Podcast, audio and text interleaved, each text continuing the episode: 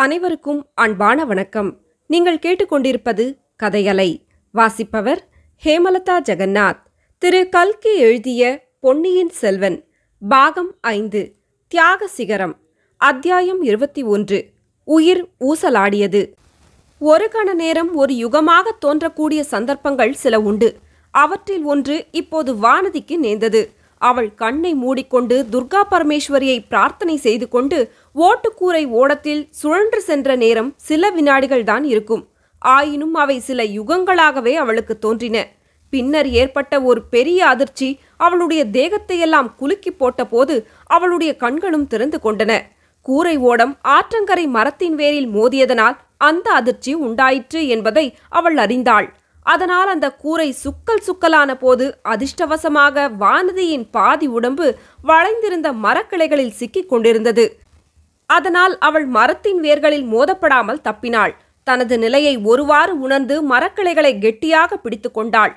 வெள்ளத்தின் சுழல் அவளுடைய கால்களை பிடித்து அதிவேகமாக இழுத்து கொண்டிருந்தது. அந்த வேகத்தினால் கால்கள் பீத்து கொண்டு போய்விடும் போல் இருந்தது. அவள் உடுத்தியிருந்த சேலையும் அவளை இழுத்து வெள்ளத்தில் விட்டுவிட முயன்றதாக தோன்றியது. வானதிக்கு அச்சமயம் அதிசயமான மனோதிடமும் தைரியமும் எங்கிருந்தோ வந்திருந்தன. பல்லை கடித்துக்கொண்டு தன் முழு பலத்தையும் கொண்டு எழும்பி மரக்கிளையின் மேலே தாவி ஏறினாள். வளைந்து ஊசலாடிய மெல்லிய கிளைகளுக்கு மேலே இரண்டு சுவடுகளாக பிரிந்த ஒரு பெரிய கிளையில் வசதியான இடத்தில் கெட்டியாக உட்கார்ந்து கொண்டாள். சேலை தலைப்புகளை முறுக்கி தண்ணீரை பிழிந்தாள். அப்போது சடபடவென்று தண்ணீர் அடிப்படும் சத்தம் கேட்டது. சற்று முன்னால் அவள் கண்களை மூடிக்கொள்வதற்கு முன்னால் பார்த்த முதலையின் நினைவு வந்தது. கீழே குனிந்து நாலு பக்கமும் உற்று பார்த்தாள். முதலில் முதலையின் வால் தண்ணீரை அடிக்கும் காட்சி மட்டும் தென்பட்டது. முதலையின் உடம்பில் பெரும் பகுதியை அவள் ஏறி வந்த ஓட்டுக்கூரையின் உடைந்து சிதறிய பகுதிகள் மறைத்து கொண்டிருந்தன. சிறிது சிறிதாக முதலை தன் வாலின் உதவி கொண்டும் உடம்பை அசைத்தும் நெளித்தும் அந்த கூரை பகுதிகளிலிருந்து முழுதும் விடுவித்துக் கொண்டு வெளிவந்தது. அப்படி வெளிவந்த மகிழ்ச்சியை காட்டுவதற்காக முதலை தன் வாயை அகலப் பிளந்தது. வானதியை பார்த்து அது வா வா எப்படியும் நீ என் வாயில் விழ வேண்டியதுதான் என்று சொல்வது போல் இருந்தது. வானதியும் தான் தப்பிப் பிழைத்த விதத்தை எண்ணி பார்த்து உற்சாகம் கொண்டிருந்தாள். ஓஹோ அப்படியா சொல்கிறாய்? என்னை விழுங்கி விடுவேன் என்றா சொல்கிறாய்? முதலையே உன் கைவரிசை வால்வரிசை ஒன்றும் என்னிடம் பலியாது. நீ பல்லை காட்டுவதிலும் உபயோகமில்லை. உன் பசிக்கு என்னை நம்பியிராதே வேறு யாரையாவது பார்த்து கொண்டு போ என்று வானதி முதலையிடம் பேசினாள். அந்த குரலை கேட்ட முதலை தன் இரண்டு பயங்கரமான கண்களாலும் அவளை உற்று பார்க்கத் தொடங்கியது. வானதி ஓஹோ உன்னுடைய சபலம் உன்னை விடவில்லை போலிருக்கிறது என்று கூறிவிட்டு சுற்றுமுற்றும் பார்த்தாள். அவளுடைய நிலைமை சற்று பீதி அளிக்கக்கூடியதாகவே தோன்றியது. தண்ணீரின் பக்கம் அந்த பெரிய மரத்தின் கிளைகள் வளைந்து தொங்கின. ஆனால் கரையின் பக்கத்தில் அப்படி தாழ்ந்திருந்த கிளைகளையே காணவில்லை. அடிமரத்தின் வழியாக இறங்கினால் அங்கே வேர்களோடு வேறாக முதலை காத்து கொண்டிருந்தது. நதியின் பக்கம் வளைந்திருந்த கிளைகளிலிருந்து குதித்தால் மடுவின் சுழல் அவளை சுற்றி சுற்றி பாதாளத்துக்கு இழுத்து கொண்டு போக காத்திருந்தது. அந்த பெரிய சுழலை சற்று நேரம் உற்று பார்த்து கொண்டிருந்தால் கூட தலை சுற்றும் போல தோன்றியது. கரைப்பக்கம் கிளைகள் உயரமாக இருந்தாலும் பாதகமில்லை. எப்படியோ குதித்து சமாளிக்கலாம் என்று எண்ணி மரக்கிளைகளின் வழியாக நடந்து மறுபக்கம் போக எத்தனித்து எழுந்தாள். ஏற்கனவே வெகுநேரம் அவளுடைய உடம்பின் கீழ்ப்பகுதி முழுவதும் தண்ணீரில் இருந்தபடியால் கால்கள் சில்லிட்டு போயிருந்தன. எழுந்து நிற்க முயன்றபோது கால்கள் வெடவெடவென்று நடுங்கின. சிச்சி கால்களே உங்களுக்கு என்ன வந்துவிட்டது? என்று சொல்லிவிட்டு வானதி மறுபடியும் உட்கார்ந்து கொண்டாள். யாருக்கு பொறுமை அதிகம்? முதலைக்கா தனக்கா? என்று சோதித்து பார்க்க வேண்டியதுதான் போலும். இச்சமயம் கஜேந்திரனின் பிளிரல் சத்தம் கேட்டு வானதி திடுக்கிட்டாள். சற்று முன் நதியின் குறுக்கே கடந்து கரையேறி மேற்கு நோக்கிச் சென்ற யானை திரும்பி வந்து கொண்டிருந்தது. அதே சமயத்தில் ஆற்றின் கரை ஓரமாக படகு ஒன்று வருவதையும் கவனித்தாள். அந்த படகில் இருவர் இருந்தார்கள். ஆமாம் அந்த இருவரில் ஒருவன் ஜோதிடரின் சீடன். இன்னொருத்தி பூங்குழலிதான் கடைசியில் தன்னை காப்பாற்றி அழைத்துப் போக பூங்குழலிதானா வர வேண்டும்? படகு மரத்தின் அடியில் வந்தது. மரக்கிளை மேல் உட்கார்ந்திருந்த வானதியை பூங்குழலி பார்த்துவிட்டாள். சிரித்துக்கொண்டே இளவரசி நல்ல இடம் பார்த்து ஒளிந்து கொண்டீர்கள். சீக்கிரம் இறங்கி வாருங்கள். அதோ அந்த யானையின் மேல் வருகிறது யார் தெரியுமா? என்று கேட்டாள். வானதியின் மனத்தில் சட்டென்று உண்மை உதயமாகிவிட்டது. ஆனாலும் அதை உறுதிப்படுத்திக் கொள்வதற்காக தெரியாதே யார்? என்று கேட்டாள். தாங்கள் யாரை தேடிக்கொண்டு புறப்பட்டீர்களோ அவர்தான் இளவரசர்தான் என்றாள் பூங்கோழி. வானதி அடங்கா வியப்புடன் யானையின் மேல் வருகிறவரை சில கண நேரம் பார்த்து கொண்டிருந்தாள். அவர் அருகில் வரும் சமயத்தில் தான் மரக்கிளையின் மேல் உட்கார்ந்திருப்பது மிக்க அசம்பாவிதம் என்று தோன்றியது. பூங்கோழியின் யோசனைப்படி அவளுடைய படகில் இறங்கிவிட வேண்டியதுதான் என்று எண்ணி கீழே பார்த்தாள். அச்சமயம் படகு வெள்ளத்தின் வேகத்தினால் மரத்தடியில் நிற்க முடியாமல் நகர்ந்து செல்வதை கண்டாள். படகுடன் போக விரும்பாமல் பூங்கோழி தாவி குதித்ததையும் பார்த்தாள். ஐயோ இது என்ன? பக்கத்தில் பயங்கர முதலை கிடப்பதை இந்த பெண் கவனிக்கவில்லையா என்ன? ஒரு கணத்தில் ஒன்பதினாயிரம் எண்ணங்கள் வானதியின் உள்ளத்தில் எழுந்து கொந்தளித்தன. அவள் வாயிலிருந்து ஏதோ உளறி குளறி வார்த்தைகள் வந்தன. முதலை! என்பது மட்டும் பூங்கோழியின் காதில் விழுந்தது. அவள் திரும்பி பார்த்தாள். ஆம் அவளுக்கு வெகு சமீபத்தில் பிரம்மாண்டமான முதலை அதன் வாயை பிளந்து கொண்டிருந்தது. பூங்கோழி திரும்பி பார்த்த சமயம் முதலை தன் வாளை ஓங்கி தண்ணீரில் அடித்தது. பூங்கோழி எவ்வளவோ தைரியசாலிதான். எத்தனையோ அபாயங்களை சமாளித்திருக்கிறாள். ஆனால் பத்தடி தூரத்தில் வாயை பிளந்து கொண்டிருக்கும் முதலைக்கு முன்னால் மனோதைரியத்தை மட்டும் வைத்துக்கொண்டு என்ன செய்ய? கரணம் தப்பினால் மரணம். ஒரு வினாடியில் உயிர் தப்பாவிட்டால் முதலையின் வாயில் போக வேண்டியதுதான். எப்படி உயிர் தப்புவது? மறுபடியும் படகில் ஏறிக்கொள்ள வேண்டியதுதான். இவ்வாறு எண்ணி பூங்கோழி தண்ணீரில் பாய்ந்தாள். படகு அதற்குள் கொஞ்ச தூரம் போய்விட்டது. ஜோதிடரின் சீடன் படகை அவ்விடத்தில் நிறுத்த முடியாது என்று தீர்மானித்து சற்று கீழ்ப்புறம் சென்று கரையோரமாக அதை ஒதுக்க எண்ணிக்கொண்டு போனான். பூங்கோழியின் ஆபத்தான நிலையை அவன் கவனிக்கவில்லை. படகை பிடிக்க தாவி நீந்திச் சென்ற பூங்கோழி அலைமோதும் கடலைக் காட்டிலும் காவேரி வெள்ளத்தின் கரையோர சுழல் அபாயகரமானது என்று கண்டாள். சுழலின் வேகம் அவளை கீழ்நோக்கி இழுத்தது. முதலை அவள் பின்னால் அவளை பிடிப்பதற்காக நகரத் தொடங்கிவிட்டது என்பதை உணர்ந்தாள். இந்த நிலையில் அவளுடைய சேலையின் தலைப்பு வளைந்திருந்த மரக்கிளைகளில் மாட்டிக்கொண்டு அவளுடைய நிலையை மேலும் அபாயகரமாக்கியது. இதையெல்லாம் மேற்கிளை மீது அமர்ந்திருந்த வானதி கண்டாள்.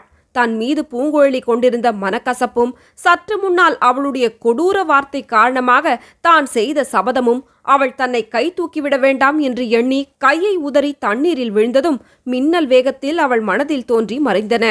கூடவே அப்பெண் பொன்னியின் செல்வரை கடலிலிருந்து காப்பாற்றி சூடாமணி விகாரத்தில் கொண்டு போய் சேர்த்ததும் அதனால் சோழ நாடும் தானும் அவளுக்கு பட்டிருந்த நன்றி கடனும் நினைவுக்கு வந்தன. அதோ யானை மீது அவர் வந்து கொண்டிருக்கிறார். அவர் வருவதற்குள்ளே இவள் முதலை வாயில் அகப்பட்டு கொண்டு விட்டால் அவர் மனம் என்ன பாடுபடும்? தன்னை பற்றி அவர் என்ன எண்ணுவார்? பார்க்கப் போனால் தன்னை காப்பாற்றும் எண்ணத்துடன் அல்லவா இவள் தொடர்ந்து வந்து இந்த அபாயத்துக்கு உள்ளாகியிருக்கிறாள்? இவ்வளவு எண்ணங்களும் இங்கே நேயர்கள் படிப்பதற்கு ஆன நேரத்தில் நூற்றில் ஒரு பங்கு நேரத்திற்குள்ளே வானதியின் உள்ளத்தில் தோன்றின. வாயுவேகம் மனோவேகம் என்று சொல்வது வெறும் வார்த்தையன்று. எல்லா வேகங்களுக்குள்ளும் சிந்தனையின் வேகம்தான் அதிக வேகமானது. இவ்விதம் எண்ணமிட்ட நேரத்திலேயே தன்னுடைய கடமை இன்னது என்பதையும் வானதி நிச்சயித்து விட்டாள் மேற்கிளையிலிருந்து ஒரு கிளை கீழே இறங்கி அதன் மீது படுத்த வண்ணம் கைகளை கீழே நீட்டினாள். பூங்கோழியின் தலைக்கூந்தலை வாரி பிடித்து கொண்டாள். பூங்கோழி மேல் நோக்கி பார்த்தாள். வானதியின் கைப்பிடியிலிருந்து அவள் தப்பிச் செல்ல முடியவில்லை. ஒரு கரத்தை மேலே நீட்டினாள். வானதி இப்போது அந்த கரத்தை பிடித்து கொண்டாள். பூங்கோழியை மேலே இழுக்கத் தொடங்கினாள். இன்னொரு கையினால் மரக்கிளை ஒன்றை பற்றிக்கொண்டு பூங்கோழி வெள்ளத்திலிருந்து மேலே எழும்பினாள். வானதி இருந்த கிளையிலேயே அவளும் தாவி ஏறினாள். இரண்டு பேரையும் தாங்க முடியாமல் அந்த கிளை வளைந்தது. பூங்கோழியும் மேலே ஏற முயற்சி செய்தாள். அந்த முயற்சியில் அவளுடைய கால்கள் தடுமாறின. மறுகணத்தில் அவள் மரக்கிளைக்கும் நதி வெள்ளத்துக்கும் இடையில் தொங்கிக் கொண்டிருந்தாள். அவளுடைய ஒரு கையை மட்டும் வானதியின் இரு கரங்களும் கெட்டியாக பற்றி கொண்டிருந்தன. மரத்தின் வேர்களுக்கு மத்தியில் கிடந்த முதலை வெளிப்புறப்படுவதற்கு சிறிது நேரம் ஆயிற்று. இப்போது அது வெளிவந்துவிட்டது. மரக்கிளையிலிருந்து தொங்கிய உருவத்தை பார்த்துவிட்டு வாயை மறுபடியும் அகலமாக திறந்தது. பூங்கோழியின் உடலும் உயிரும் ஊசலாடிக் கொண்டிருந்தன. வானதியின் மெல்லிய கரங்கள் பூங்கோழியின் வைர உடலின் கணத்தினால் இற்று விழுந்துவிடும் போல் இருந்தன.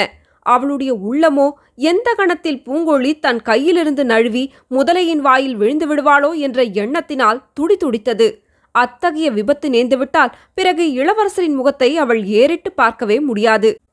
பூங்கோழி விழும்போது தானும் கூட விழுந்து உயிரை விட்டு விடுவதே மேலானது. அப்படித்தான் செய்ய வேண்டும். அதோ யானை நெருங்கி வந்துவிட்டது. இளவரசர் அதன் மேல் வருகிறார். அவர் வந்து காப்பாற்றும் வரையில் பூங்கோழியை விட்டுவிடாமல் இருக்க இந்த கரங்களில் சக்தி இருக்குமா? யானை ஆற்றங்கரையில் வந்து மரத்தடியில் நின்றது. மறுபடியும் ஒரு தடவை பிளறியது. அந்த சத்தத்தை கேட்டு முதலை அந்த பக்கம் திரும்பி பார்த்தது. என்ன நினைத்து கொண்டதோ என்னமோ. மறுபடியும் மரத்தின் வேர்களுக்கு மத்தியில் சென்று படுத்துக்கொண்டது வானதி மரக்கிளையின் மீது குனிந்த வண்ணம் யானையை பார்த்தாள். அதன் மேலிருந்தவரையும் பார்த்தாள். ஆம் அவர் இளவரசர்தான் பொன்னியின் செல்வர்தான். யானைப்பாகா யானைப்பாகா? அன்றொரு நாள் பறவை குஞ்சுகளை காப்பாற்றியது போல் இன்றைக்கு இந்த பேதை பெண்களை காப்பாற்று என்று தனக்கு மட்டும் கேட்கக்கூடிய மெல்லிய குரலில் கூறிக்கொண்டாள். முடியாது. இனி இந்த ஓடக்கார பெண்ணை தாங்க முடியாது. இனி ஒரு நிமிஷம் தாமதித்தாலும் தோள்பட்டைகளிலிருந்து கைகள் தனியாக பீத்து விழுந்துவிடும். அப்பப்பா இவள் பெயர் பூங்கோழி. ஆனால் என்ன கணம் கணக்கிறாள்? இரும்பினால் செய்த உடம்பு போலல்லவா இருக்கிறது? யானைப்பாகா யானைப்பாகா சீக்கிரம் வரமாட்டாயா? பூங்கோழி கிரீச்சென்று கத்தினாள். அதை கேட்ட வானதி அவளை முதலை பிடித்துக் கொண்டதாக எண்ணினாள். சொல்ல முடியாத பயங்கரம் அவள் மனதில் குடிக்கொண்டது கண்களை இறுக மூடிக்கொண்டாள். அவளுடைய கைகளை பிடித்து கீழ்நோக்கி இழுத்து கொண்டிருந்த கணம் மேலும் அதிகமாயிற்று. முதலைதான் பூங்கோழியை பிடித்து இழுப்பதாக எண்ணி கண்ணை மூடிய வண்ணம் அவளை இன்னும் கெட்டியாக பிடித்து மேலே தூக்க முயன்றாள். கையை விடு வானதி கையை விடு என்று செவியில் அமுதென ஒலித்த இளவரசரின் குரல் கேட்டது. இன்னது செய்கிறோம் என்று தெரியாமல் கையை விட்டாள். அவளுடைய தோள்களை பீத்து இழுத்த பாரம் நீங்கியது. கண்களை திறந்து பார்த்தாள். பூங்கோழியை கஜேந்திரன் துதிக்கையினால் சுழற்றி பற்றி எடுத்து கரையில் இறக்கி விடுவதைக் கண்டாள். பூங்கோழியின் கண்கள் மூடியிருந்தன. யானை துதிக்கை அவள் மீது சுற்றிய போதுதான் அவள் அவ்வாறு கிரீச்சிட்டு கத்தி இருக்க வேண்டும். அதே மாதிரி தானும் ஒரு தடவை கத்திவிட்டு மூர்ச்சியடைந்தது வானதிக்கு நினைவு வந்தது. இப்போது அதைக் காட்டிலும் பன்மடங்கு அபாயகரமான நிலைமையாயிருந்தும் தான் பயப்படாமலும் பிரக்ஞை இழக்காமலும் இருப்பதை நினைக்க அவளுக்கே வியப்பாயிருந்தது. தன்னுடைய தைரியத்தை பார்த்து மெச்சி பாராட்ட இளைய பிராட்டி இங்கே இல்லையே. ஆயினும் பாதகமில்லை. எப்படியும் ஒரு நாள் அவருக்கு தெரியாமற் போகாது. இப்போது என்னுடைய கதி என்ன? பூங்கோழியை மட்டும் அழைத்துக்கொண்டு என்னை இந்த மரத்திலேயே விட்டுவிட்டு இளவரசர் போய்விடுவாரா? அவ்விதம் அவர் செய்தால் அது என்னுடைய அசட்டுத்தனத்துக்கான சரியான தண்டனையாகத்தான் இருக்கும். இல்லை இல்லை. கஜராஜனின் துதிக்கை மறுபடியும் அவளை நோக்கி நீண்டு கொண்டு வந்தது. வானதி மீண்டும் ஒரு தடவை கண்களை மூடிக்கொண்டாள். மறுகணம் அவள் மரக்கிளையிலிருந்து தூக்கப்பட்டு கெட்டியாக தரையில் விடப்பட்டதை உணர்ந்தாள். கண் விழித்து பார்த்தபோது தான் நதிக்கரையில் பூங்கோழியின் அருகில் நிற்பதைக் கண்டாள்.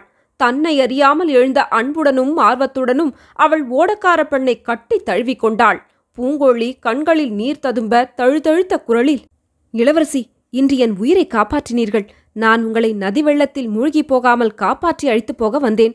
அதற்கு மாறாக நீங்கள் என்னை முதலை வாயிலிருந்து காப்பாற்றினீர்கள். இந்த நன்றியை என்றும் மறக்க மாட்டேன் என்றாள். பூங்குழி நானா உன்னை காப்பாற்றினேன்? உன்னையும் என்னையும் அந்த யானைப்பாகன் அல்லவா காப்பாற்றினார்? அவரிடம் உன் நன்றியை கூறு என்றாள் வானதி. என் உயிர் மேல் எனக்கு அவ்வளவாக ஆசை ஒன்றுமில்லை. ஆனால் என் அத்தை அவளுடைய செல்வ புதல்வரிடம் ஓர் அவசரச் செய்தி சொல்லும்படி என்னை அனுப்பினாள். அதை சொல்லுவதற்கு முன்னால் நான் செத்துப்போக விரும்பவில்லை என்றாள் பூங்குழலி. யானையின் மேலிருந்தவரை வானதி நிமிந்து பார்த்தாள். ஏதோ ஒரு வகை குதூகலம் அவளை அச்சமயம் பற்றி கொண்டிருந்தது. யானைப்பாகா யானைப்பாகா எங்களை உன் யானை மேலேற்றி ஏற்றிக் கொண்டு போகிறாயா? என்று கேட்டுவிட்டு கலீர் என்று சிரித்தாள். தொடரும். கதையலை உங்களுக்கு பிடிச்சிருந்ததுன்னா உங்க நண்பர்களோடும் உறவினர்களோடும் பகிர்ந்துக்கோங்க. நன்றி.